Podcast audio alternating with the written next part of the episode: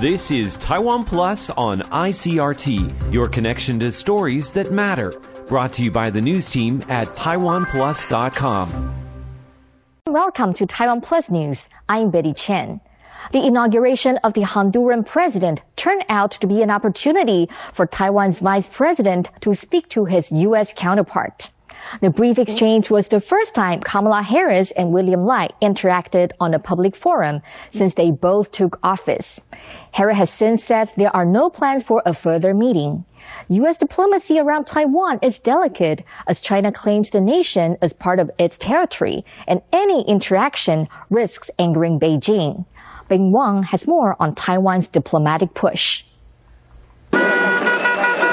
Taiwan's Vice President William Lai receives a warm welcome from the Honduran crowd. He was in Tegucigalpa to attend the inauguration of Xiomara Castro, the first female president of Honduras. At Castro's inauguration, Lai and his U.S. counterpart, Vice President Kamala Harris, exchanged a brief greeting, the first time the two vice presidents have interacted at a public event. The Central American nation is one of Taiwan's 14 diplomatic allies.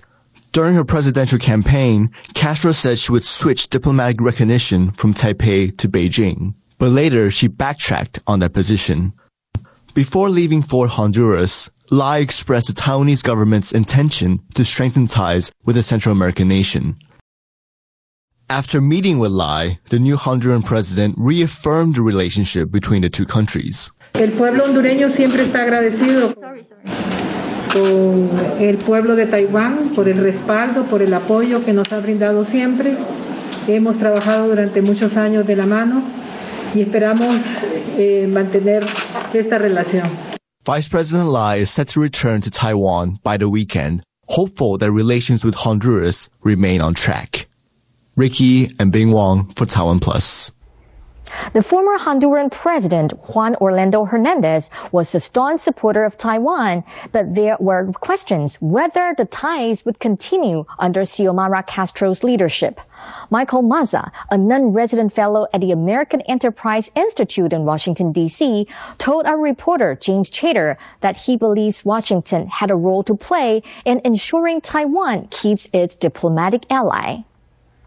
Look, I think it remains a risk. Again, I think Lai's attendance is a good thing, but I think that the United States has been instrumental here, right? So in the lead up to the election, U.S. officials made it clear that they hoped President Castro would follow in President Hernandez's footsteps. He had stood up to China's attempts to intimidate Honduras or to encourage Honduras, induce Honduras to switch relations. And that public stance from the United States seems to have had an impact. You know, I think it's also notable that American Vice President Harris will be attending as well. These are both good signs that that Castro's decision to walk back that initial position may be sustainable. And as you just mentioned, Vice President Kamala Harris will also be attending the ceremony in Honduras.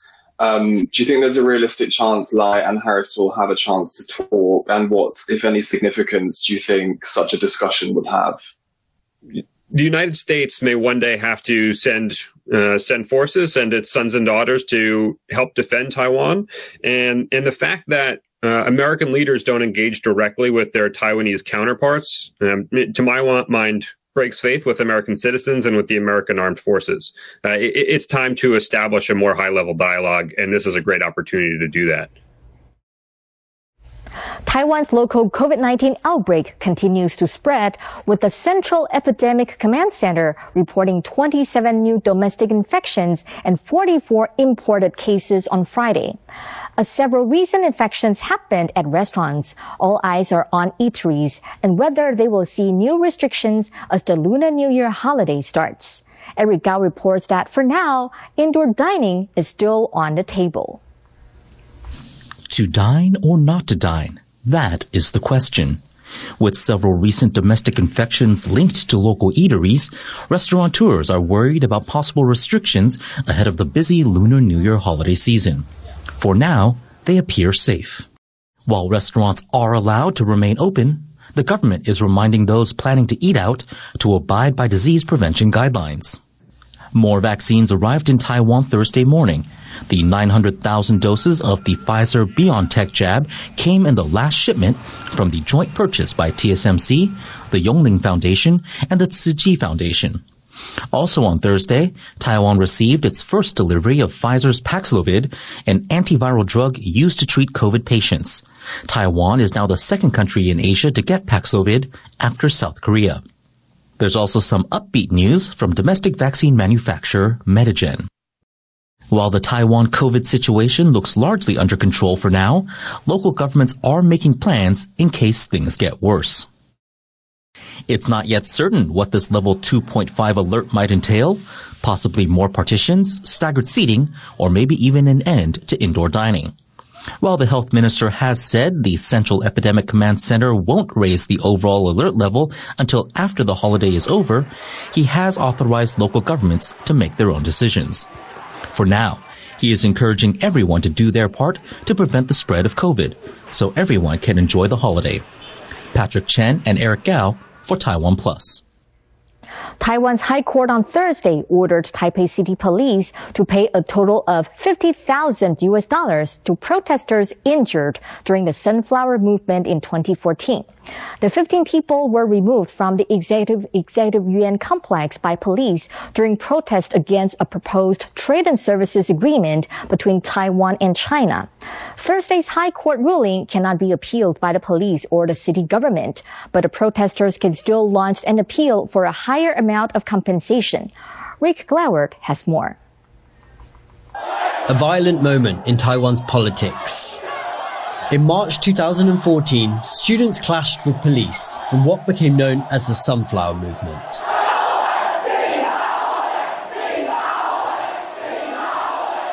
They stormed the legislature and other government buildings to protest a trade agreement with China that they said would leave Taiwan vulnerable to pressure from Beijing.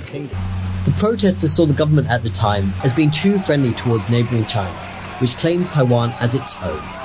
Journalist Brian Hugh was part of the movement. Again, as I mentioned, young people were seen as soft and weak in the past, but then there was the view that shifted, that they were actually strong and capable, willing to take risks for their future, and that they should be given opportunities for that, to develop them and allow them to influence politics. And so I think that was something that changed.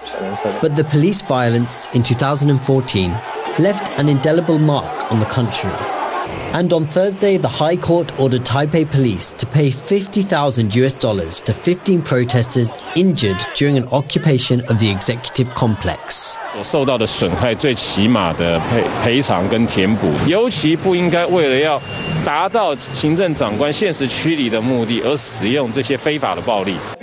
The victims of police violence will continue to fight for justice. But this small win is an indication of the seismic change brought about by the ugly scenes in Taiwan's halls of power. Members of the protests later formed political parties and won seats in the legislature or became government ministers. But it's, I think then it points to how just protest a small set of ideas or a small set of people, if their ideas are ones that gain circulation, can win mass support in Taiwan. I think that is part and parcel of Taiwanese politics.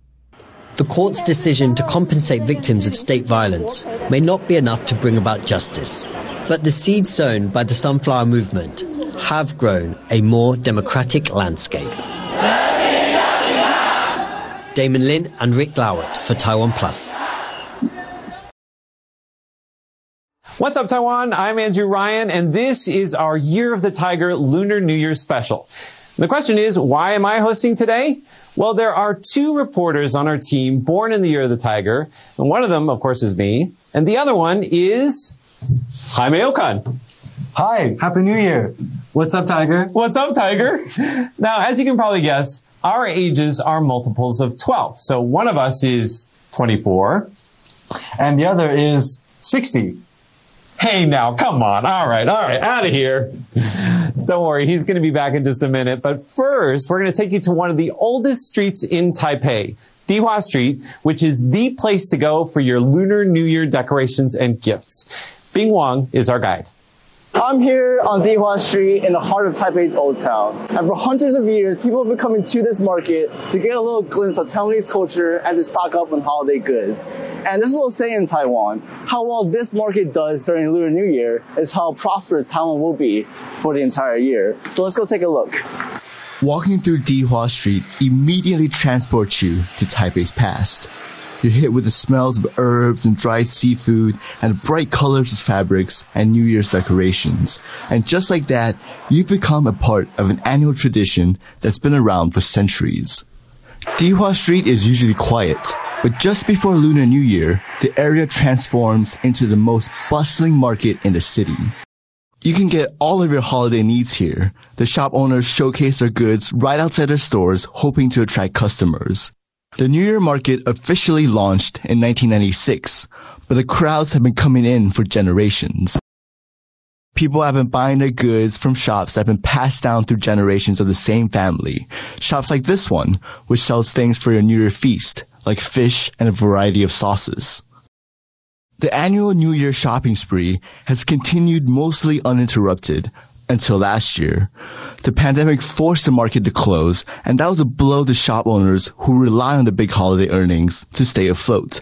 This year, shop owners have gotten creative, catering to customers who cannot come to the market in person.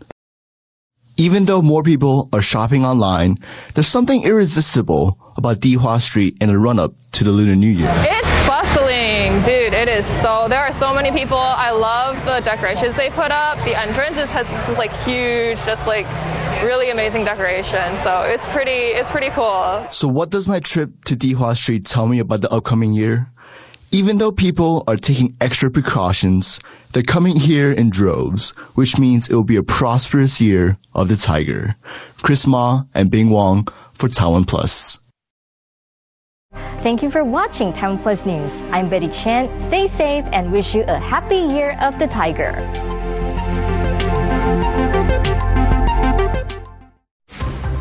Thanks for listening to Taiwan Plus on ICRT. For more great stories from Taiwan and around the world, visit taiwanplus.com.